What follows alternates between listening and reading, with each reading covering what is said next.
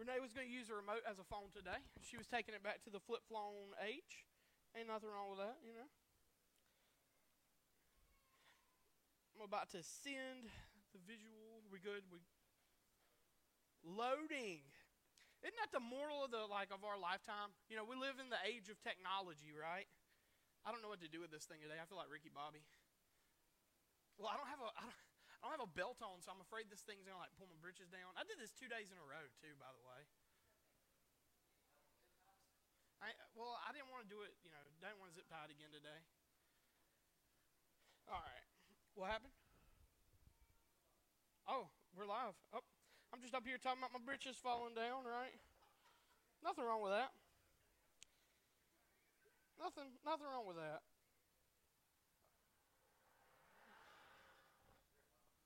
Now we're live.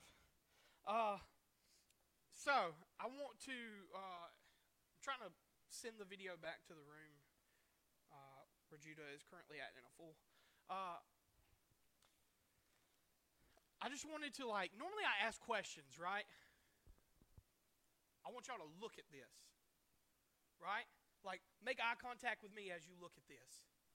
Can I tell y'all a secret? We just, right there in that moment, without me actually having to, like, declare anything, we just divided the room of, like, who was an athlete and who was not, right? Because I looked at some of y'all, and some of y'all looked at that, and you're like, yeah, that's some bubble gum, right?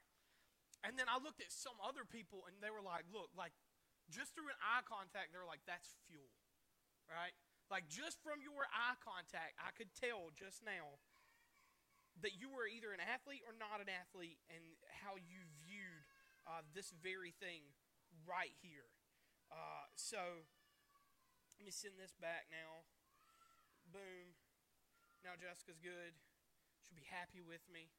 Uh, but in that moment, right, it's crazy how something as simple as like a visual reminder, right, can take you back in time, right? Something as simple as Big League Chew could take you back in time. Now, this is the part that I've been really excited about, right? Like, y'all ever been to a wedding? Y'all are like, what does a wedding have to do with Big League Chew? Right? There's a, there's a garter toss, right? And people will fight to the death. Mostly women will fight to the death over the bouquet going backwards. There's a garter toss. Men generally do not fight to the death for the garter. Like, that just proves, like, how we, how we are on sanitation, right? Like, we're like, okay, that's been on somebody's sweaty thigh. Like, I don't I don't want any part of this. I just wanted to do this and see how much, like, y'all were not paying attention. Scarlett's like, I'm going to catch that thing. Right? Scarlett's like, man, I really thought that I was about to get some Big League Chew, and you guys were just, look at her. She's like, man. But I say all that to, to bring us in where we are today. If you want to go ahead and flip in your Bibles, anybody want to take a wild guess where we're at? Wow. We got, look, for once, you guys are like, I know where we're at today. All right, so we're in Jude. Does anybody know what verse of Scripture we're in in the book of Jude? We already did one, right? So we're going to be in Jude three and four, right? So in Jude three through four, I told you guys, like, last week, we were kind of like an introduction. We were prepping for battle, right? Who remembers the, the talk of prepping for battle? So this week, we're going to begin to contend for our faith. Who knows what the word contend means? Somebody's like, contentious, right? No, no, no. Contentious is a different, completely different word. All right, so let's read our verse of Scripture together real quick. Uh, so we're going to be in the book of Jude, only one chapter. So when we say Jude, just associate three and four. Don't be looking for chapter three and four because that doesn't exist, right? So when we say Jude three and four, that's what we mean.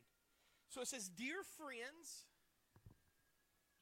Uh, I think I've got it up here. We're going to look at it real quick in the N L T. Dear friends, because I want you guys to be ready for, like, what it actually means. And who speaks, like, common English? Yeah, like me, right? Like, that's me. Dear friends, I had been eagerly planning to write to you about the salvation we all share. There's commonality there, right? So what did Jude say? I wanted to write to you about the salvation that we all share. But, big but here, but now I find that I must write about something else. Y'all, all right, we, we, we're from South Carolina, and we're from like the Anderson area. So when I say this, just know it is with the sincerest heart. Jude said, hold my beer and watch this, okay? Like in this moment, what we're reading is very proper. But in, in, in Anderson talk, what did Jude just say? Jude said, hold my beer and watch this. But now I find, I'm gonna, somebody's going to tell me you can't say that in church. I, it, it'll be okay. But now I find that I must write about something else, urging you to defend the faith. Hold on for a second. When we talk about the Bible, we talk about love and peace and kindness and gentleness and self-control. Fruits of the Spirit, anybody? Nobody else? Okay, sweet. But in this moment, he's saying, we are urging you to defend the faith. Life is a battle. The world is constantly trying to pull your attention from your faith that is in Jesus Christ. Urging you to defend the faith that God has entrusted once for all time to his holy people. I say this, this is Jude, Judas, Judah. I say this because some ungodly people, remember there was that but, right? I wanted to write this love letter to you guys, right? I wanted to write this this frivolous, like, love letter about the common salvation that we share. But remember, he says, but, hold my beer, my glass of wine, my Monster Energy drink, my coffee, hold whatever you have in your hand and watch this. I say this because some ungodly people have wormed their way into your churches. Now, what did we talk about last week? How often do we talk about the book of Jude?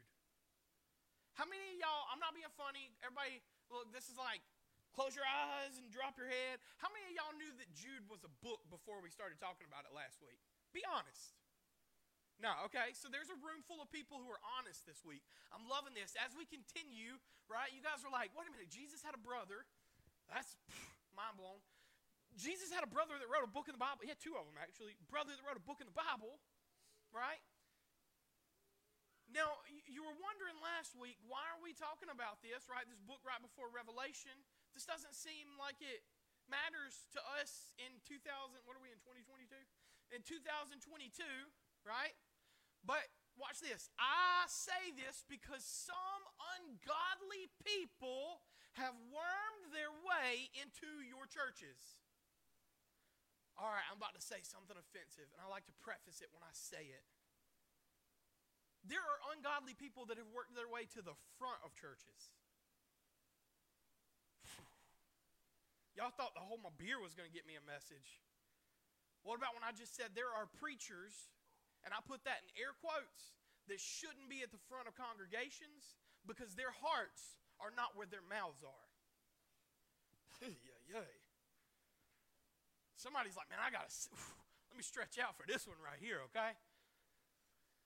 Saying that God's marvelous grace, so this is what these people, this is how they'll, they'll try and sneak to the front, guys. Saying that God's marvelous grace allows us to live immoral lives.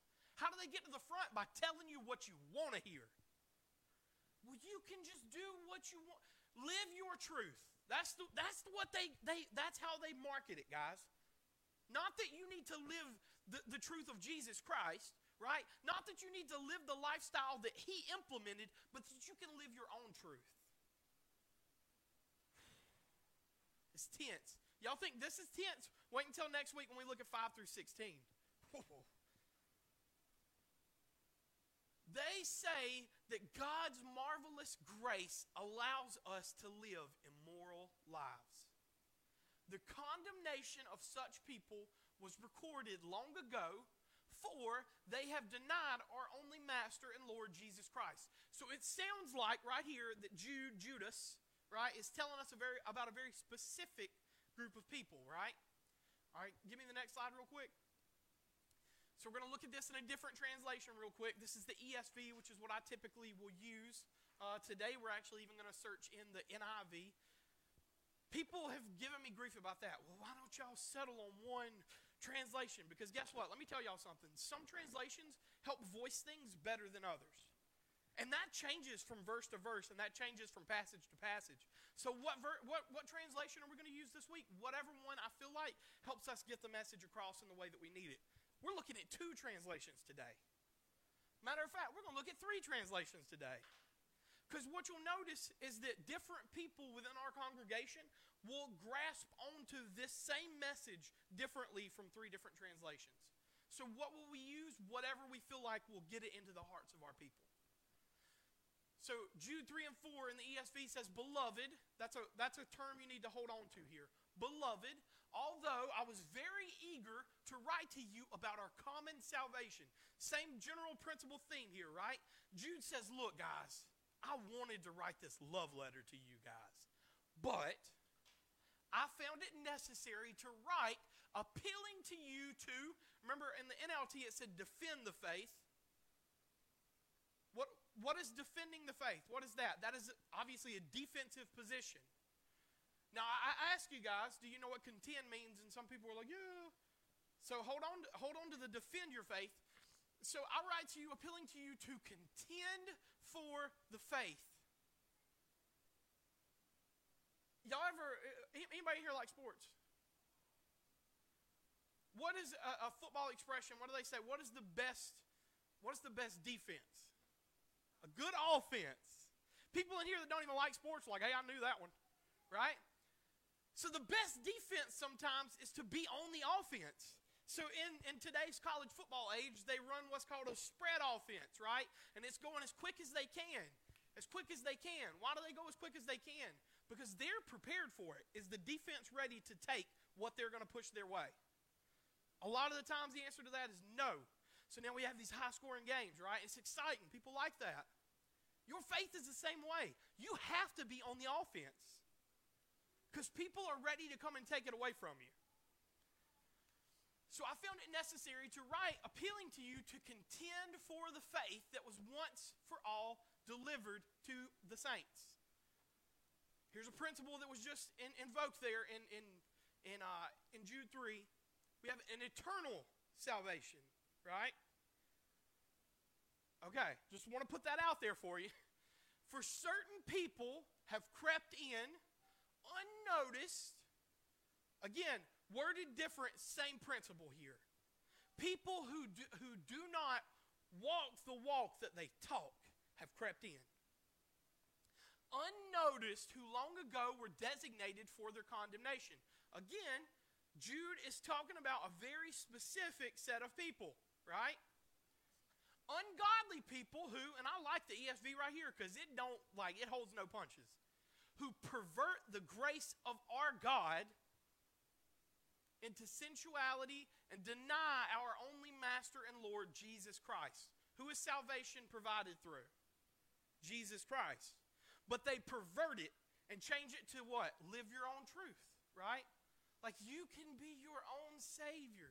No, you can't. If you're your own savior, you're going to hell. Like, that don't sound nice, but guess what? It's not, and it's not supposed to be.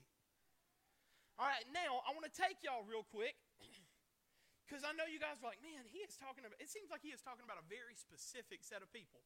All right, so in Matthew, so if you're looking for Matthew, we're going to flip toward the middle of the Bible, right? Your, your New Testament, you got Matthew, Mark, Luke, and John. So Matthew, and you're going to look for chapter twenty-three. Some of these will be kind of familiar to you. Right? Uh, if you're using a what's called a Textus Receptus or uh, King James or New King James translation today, you're actually going to have eight woes. In the N I V, E S V, N L T, most of your common, majority, or critical texts, you're going to have seven woes. There's actually Eight are there. Uh, most of the time, it'll put it down in your sub-notes, okay? So people are like, if they're New King James or King James only, they'll say, your Bible takes stuff out.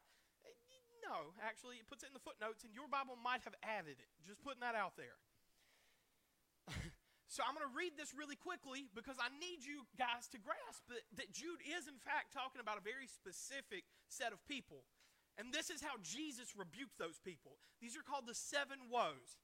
And it says, woe to you, teachers of the law and Pharisees. Man, that starts out hot and heavy. You hypocrites. But Jesus was so sweet and kind and loving. He was, but he was quick to call you on your bull.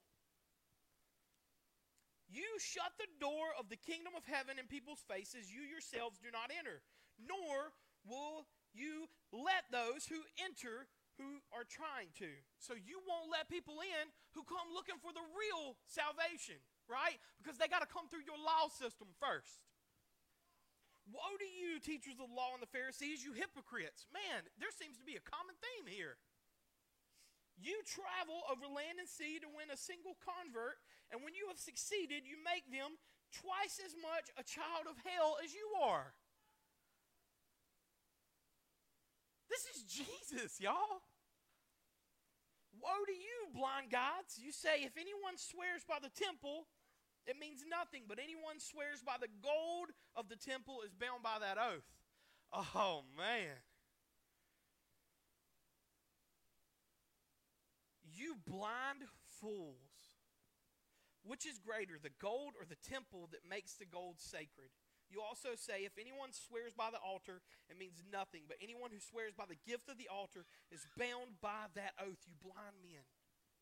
Which is greater, the gift or the altar that makes the gift sacred? Therefore, anyone who swears by the altar swears by it and by everything on it. Whew. Anyone who swears by the temple swears by it, swears by the one who dwells in it. What is, in, in layman's terms, I know you guys are, this is like a lot to swallow. Jesus is saying you celebrate, you worship the creation rather than the creator. And anyone who swears by heaven swears by God's throne and by the one who sits in it, or the one who sits on it. Woe to you, teachers of the law and the Pharisees, you hypocrites. You give a tenth of your spices, mint, dill, and cumin, but you have neglected the more important matters of the law, justice, mercy, and faithfulness. You should have practiced the latter without neglecting the former, you blind guides. You strain out a gnat, but swallow a camel. In other words, you are not putting in what you're telling everybody to put in. You're telling these people to bring your ten percent, but all you're giving is your ten percent of your deal, your cum- your spices, right? These things that, that don't actually even matter. Woe to you, teachers of the law and Pharisees, you hypocrites. You clean the outside of the cup and the dish. This is the one that like never made any sense to me, right? Because this is just like, this was just out there. You clean the outside of the cup and the dish, but inside they're full of greed and self-indulgence. Blind Pharisees. In other words, he's saying, look, man, the outside of that cup is spotless, but there's mold on the inside and you're still using it. Blind Pharisee, man, he is pretty blunt about this thing, right? And why is he saying this? Because we're toward the end of Matthew. Anybody got an idea what's about to come? His, his death, his burial, and his resurrection. At the, he's at the end of this thing. So at the beginning of the ministry, he couldn't be too blunt about it, right? Because he's still got to spread the word. But right now, he knows his time is coming. Guys, look at me. I'm not telling you this is like end of time prophecy, but I'm telling you the time is closer now than it was yesterday. Right?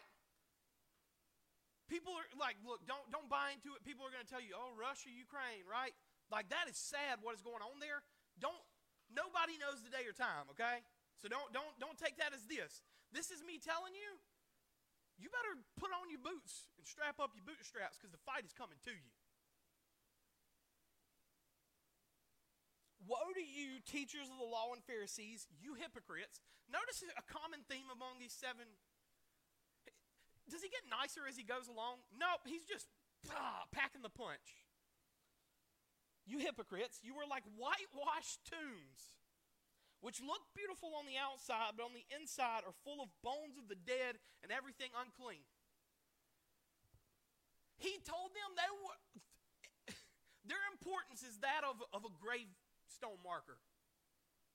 But guess what? What's still in that grave? Dead body. And as a matter of fact, the most valuable part of their grave was the tombstone.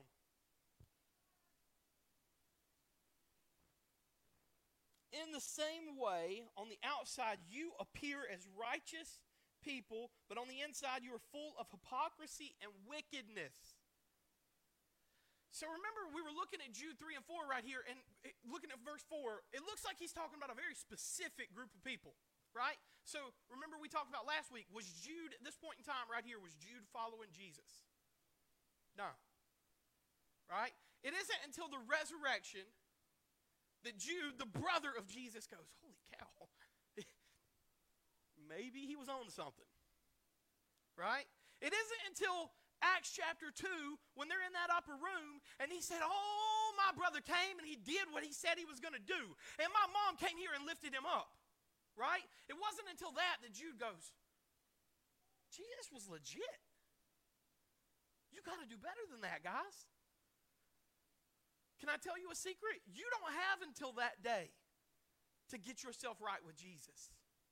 If you wait until that day, it's too late. See, Jude was very lucky with his faith. And, and he was so lucky, in fact, that look at this in verse four. Remember, he's talking about a very, a very specific group of people because he don't want you to end up like him. He says, for certain people have crept in unnoticed. What does his brother say? Woe to you, Pharisees, you hypocrites. For long ago, were designated for this condemnation. Ungodly people who pervert the grace of our God into sensuality and deny our Master and Lord. Does it say just Master? No, Master and Lord.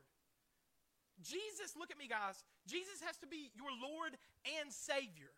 Because if he's not both, he's neither. If you don't look to him for salvation, then you don't look to him for anything. Because that, right? That will ultimately lead you to heaven. And when you do that, when you look to Lord, you look to him as your Savior, he becomes the Lord over every part of your life. Meaning your lifestyle starts to emulate that thing that you're talking about. So what is he saying about these teachers and these Pharisees and these hypocrites of the law? That they've snuck into the front of the crowd and they're telling you, right? They're finger wagging at you and they're telling you how to live their life, but they're living in, in sin. They're living, like, go and look at these guys' search results. They're looking at pornography, right? They're getting drunk. They're beating their wives. They're doing these things that they're telling you not to do so that they can stand at the front and pervert the truth. Oh, you're just on a, on, you're on a rant today. No, it's in Scripture. And it's still happening today. And people don't want to talk about it. So what ends up happening is people are hurt by the church. But they weren't hurt by the real church. They were hurt by some imposter who was claiming to be something he was not. They were hurt by some imposter who was claiming to be something she was not. Because your actions will ultimately tell the results of your heart.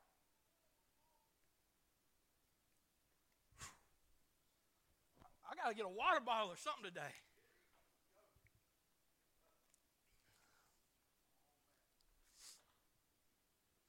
So I got three things I got to show you guys in this these two verses of Scripture, right? And our points A and B, basically. We don't we don't actually have three. We have like an A and a B. And then we've got, so we got a one A, a one B, and then we got a number two, right? Because, look, I love y'all, but I know some of y'all came from Baptist, so we got to keep it on the three system where, you, like, I lost you. It can't be four. You're like, man, that's too many. It can't be two because you're like, where where was the third one? I, it was with that third hymn, you know, the third verse of the hymn that we're looking for that it just never came, right? Like that third stanza just never exists. So our first thing we need to look at today, we fight out of necessity. Y'all, come on, somebody, we fight out of necessity. Why are we fighting these false demigods? because they've crept into the front and we've let them. Matter of fact, not only have we let them, some people have recognized what it is, and instead of saying, get out of here, Satan, they say, I want in on that. I can profit from that.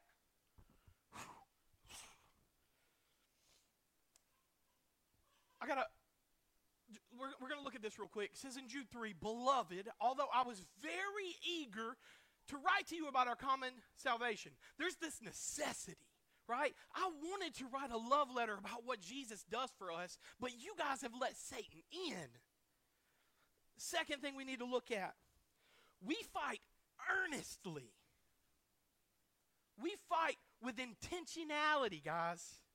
We have to be wholeheartedly fighting for the salvation, for the truth to remain the head of the church. If a man is the front of your church, if a woman is the head of your church, either or, that your church is doomed to fail.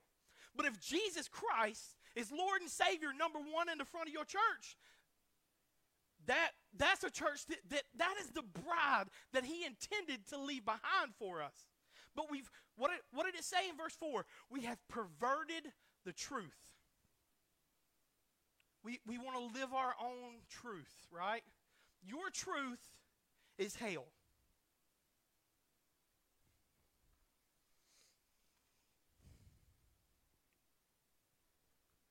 I found it necessary to write appealing to you to contend for the truth. I keep emphasizing, like with my voice, I'm italicizing, right, this contend for the truth. Because, you know, it wouldn't be me if I didn't leave here and teach y'all one Greek word, right? And this one is real important today. Anybody, anybody ever, you know this word, agony? You ever been in agony? Now, you thought you'd been in agony. You, you'd actually, you haven't been in agony. We're going to look at that real quick. But agony. Whew. Our third thing we need to look at real quick, this comes from verse four, right? Come back one, one, one second for us. This is probably the most important. It's our third point, is that we fight spiritually. We fight spiritually. Again, we, we started this thing by looking at, at, at sports, right?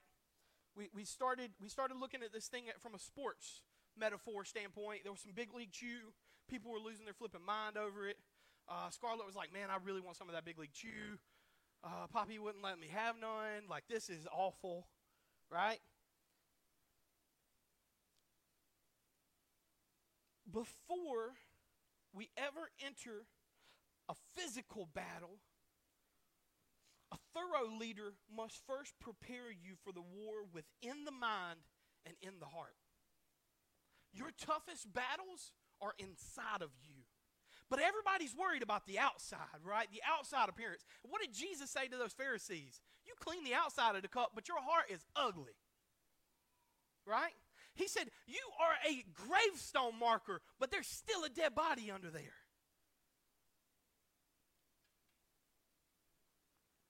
We fight spiritually. For God comes into your life and leaves this thing called the Holy Spirit. And do you know where your toughest battles, what do we talk about? Where do they come from? The inside. What is your number one weapon of defense? It's offense, right? And guess who that offense is? The Holy Spirit. Can, can I tell y'all something real quick? The Holy Spirit is a very, very real person. And he fights from within you, for you, on your defense. It's not some inanimate, just like this woo thing that's out there, right? And it came in, in, in Acts two and there was a fire. There, no. He came and on the heart of believers left a very real person inside you to defend your faith. The Holy Spirit. So why do we fight spiritually? Because the Holy Spirit is within you if you are a true believer of Jesus Christ. Whew. Whew. I got to show y'all real quick. So before we look at, at this Greek word, right, I'm, I'm, I'm going to use that at the end for you guys. One of my favorite uh, philosophers, historians, church fathers, fathers, I just said fathers, fathers, it's only funny if you point it out to yourself, you know. One of my favorite uh, Christian men to look at is a guy named Dallas Willard. And you know why I love Dallas Willard? Because he tells, he tells the, the story from the inside. Dallas Willard writes, the human heart, the will, or the spirit, which is known in the Greek, we've looked at this uh, a while back, is known as the pneuma, right? It's this, when you, even when you say the word pneuma, it's an excerpt, right? So the human heart, the will, or the spirit is the executive center of a human life. Your heart is front and center of you. The heart is where decisions and choices are made for the whole person. That is the function. That is its function. Let me let me show y'all something real quick, though. So this is where we have to, to, to be very careful.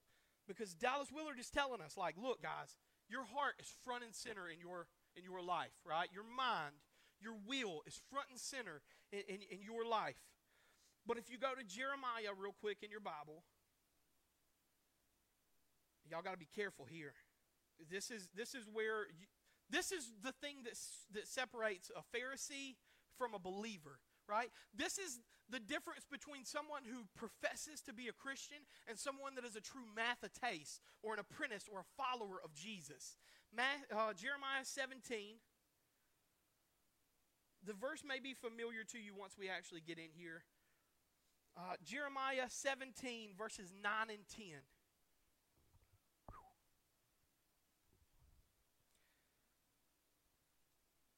The verse says this. It says, the heart. Oh, wow. Wait a minute. What did, what did Dallas Willard say? Where, where is the heart? Front and center, right? The heart is deceitful above all things. So be careful. And beyond cure. In and of itself, your heart is deceitful. And it'll get you messed up. But, but, what, what do we fight? What do we fight? Spiritually. So who do we let take over our heart? The Holy Spirit. Why does the Holy Spirit take over our heart? Because the Holy Spirit is an embodiment of Jesus Christ.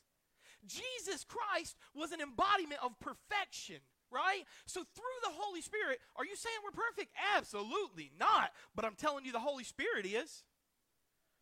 Woo! The Holy Spirit is perfect. I, the Lord, oh, oh, wait a minute. Y'all ain't going to like this. You ain't going to like this part. I, the Lord, search the heart. I examine the mind, and to re- reward a man according to his way by what his deeds deserve. Oh, no. So the heart is front and center, right? Are you going to be judged for the things that you went and did for people and you were very, you know, it was very spectacle? Look at what I did. No, no. See, you're going to actually be judged on the things that were inside your heart. Oh, no. And if you live for the, the man-made condition of sin, what did he say in verse nine? The heart is deceitful above all things. Whew. All right. Now, let's go on a on a little a little uh let's go on a field trip real quick. Somebody attempt to say this for me. You're like, "Yep. You got it, preach." Right? The word we're looking at here is a agonizomai. Agonizomai. Oh, what what epagonizomai. What what word are you hearing in the middle there? Agony. Oh. So epagonizomai is to contend with or for, right? So this this and this one we're looking at here, where do you think it comes from? Internal. Right? So we have also the Greek word, you drop off the E P, right? And we have agonizomai. Guess what that one is? That one's a sports reference. That one's a, a battle. That one's a physical fight, right? So if pagonizomai comes from within the heart, this is an internal battle that's occurring every single day. And guess what? We lose our ipagonizomai, and then we let people into the front of these pulpits. We let people into the front of these stages. We let people onto the T V screen we look at at home who have nothing but bad intentions for your life because we lost the ipagonizomai. And what does this cause us? It causes us agonizomai. It causes us an actual physical harm because we lost the battle of our heart.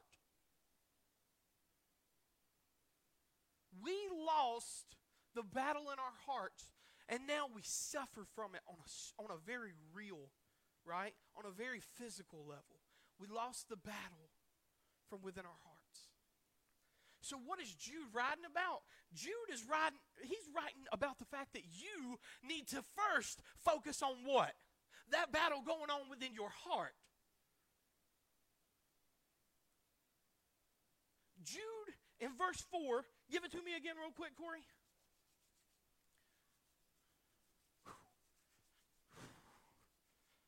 Might need to take a water break here. All right? For certain people have crept in unnoticed. And guess what? It wasn't that you didn't notice. It was that you let them because you didn't care. They they snuck in by telling you what you wanted to hear, and the next thing you know, they got you leaving, they got you living a life that is sin because you're following their lead. For certain people have crept in unnoticed who long ago were designated for this condemnation. In other words, God is saying, look, they're, they're going to get in there because what our hearts are sinful above all things. We're going to want to hear these things that they're telling us that we wanted to hear. But how do we defend it? By being ready to battle in your heart, in your mind, and in your spirit. Ungodly people who, man, again, I like the N L T in verse three because it makes it so we can understand what's going on, right? Jude's like, hey, I wanted to write this love letter about salvation, but you guys are evil. And you were so evil that you let this evil person be your leader. And then I love the E S V right here because it just it doesn't hold back any punches. And if we're in a battle for our salvation, if we're in a battle for the hearts of our loved ones, we can't hold back no punches. We have to be ready to go to war. So these ungodly people who pervert the grace of our God, what he's saying here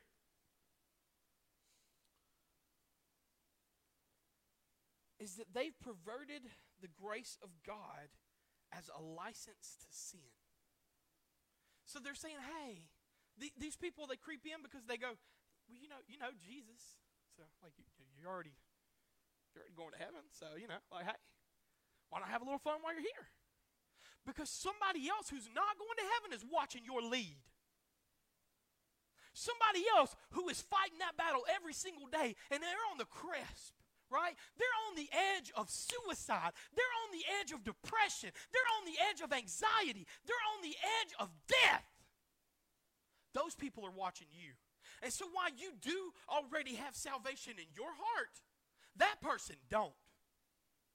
So what you're doing is actually, in fact, leading them to hell through your actions. And that is tough, guys. That's tough to face. That is a battle that me and you have to be prepared, and we have to be ready to fight. Because it's, it's not just our souls that we're fighting for. It's the souls of our loved ones. It is the souls of the people who we truly love and want to see on this other side of eternity. I don't just want to see you here on earth. I want to see you in heaven. So they have turned, go to Romans, when you get home, look at Romans six. That whole chapter of Scripture is about this exact battle that we're talking about. So these, fa- these false teachers, these indoctrinators, they don't just bring bad doctrine. Right? They don't just bring bad doctrine. Their lifestyle choices are suspect to, to be nice. Right? Their lifestyle choices are... I used to be a youth pastor. Look, there's this cool little game called Among Us, and people are sus. Right? And if they're sus, that means that like they're the, the murderer. Right? So these people are sus, to say the least. A paganizomai. That's our internal battle. And if we don't win our internal battle, what do we have? Agonizomai.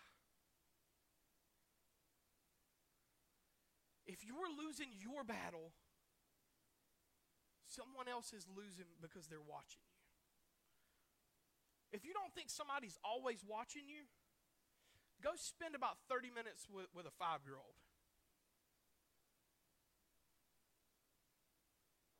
If you don't think that somebody's always watching you, go spend thirty minutes with an unbeliever.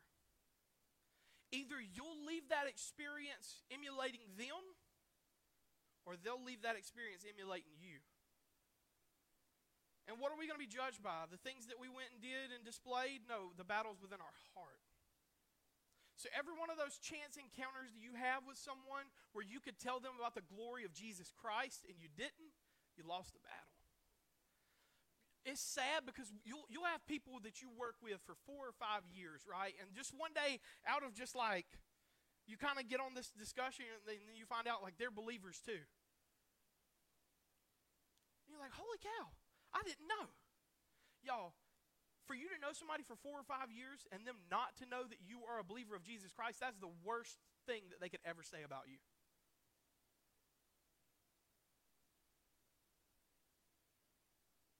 If you can know somebody for thirty minutes and them not know that you're a believer of Jesus Christ, that's one of the worst things they could ever say about you.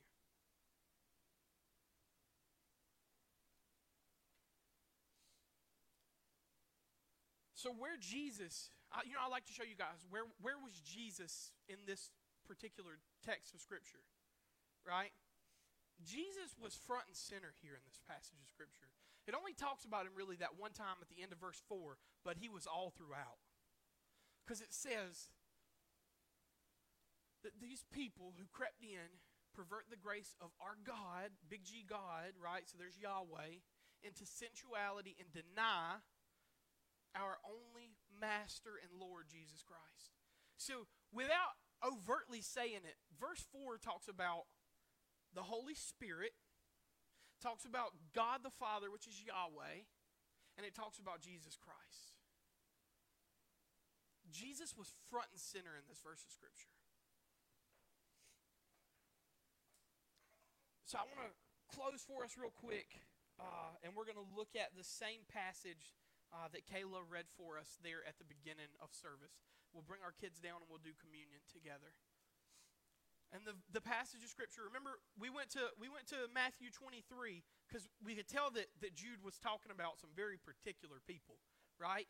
And doesn't it make a lot of sense when you go and look at those people through through the lens of Jesus? So how do we how do we know what we're supposed to do in life? We're going to look at that through the lens of Jesus Christ.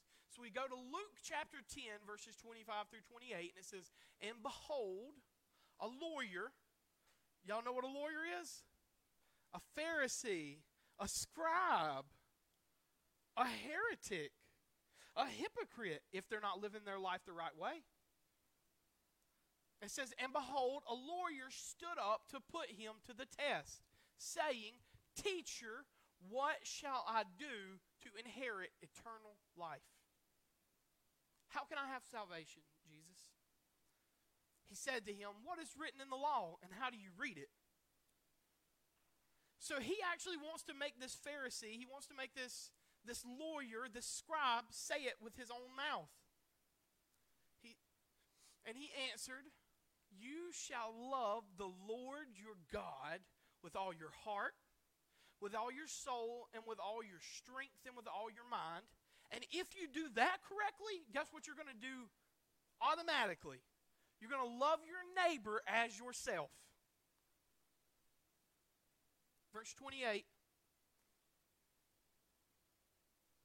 And he said to him, you have answered correctly. Here's a verb. Do this, and you will live. Your best offense has to be a defense of God in your heart. You are called to be an example to someone else. Go out and live it that way. Do this. The most, one of the most important things that you could, you could ever hear. Do this, and you will live. Not just live as in, I went out and I existed, but you will live. You will truly understand what it means to live. I'm going to pray for us real quick. We'll bring the kids down, and then we'll uh, we'll actually uh, go into communion together. Dear Heavenly Father, God, Lord, we just pray that in this place today, God, there not be anyone within us, amongst us, who does not know you as both Lord and Savior, God. We just pray that today, God, that we take your message to heart, Lord, that we see that we truly are at the front lines of a battlefield, God, and that everything in our lives, Lord, is called in defense of you and who you are.